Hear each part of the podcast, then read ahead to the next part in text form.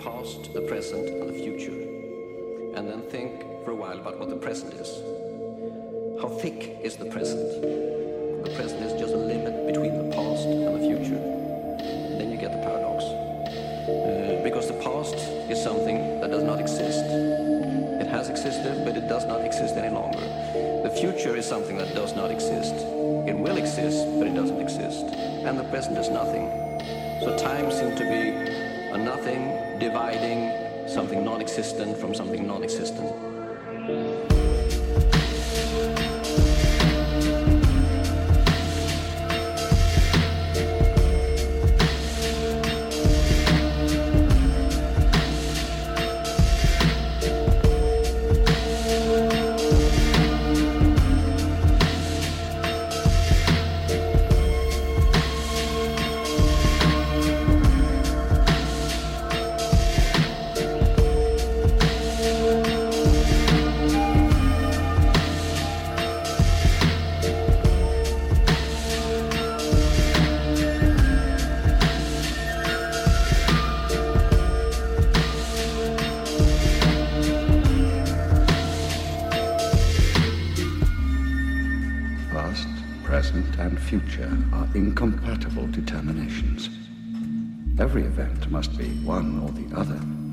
No event can be more than one.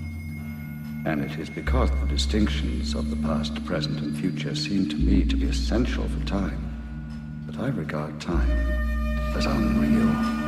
As unreal.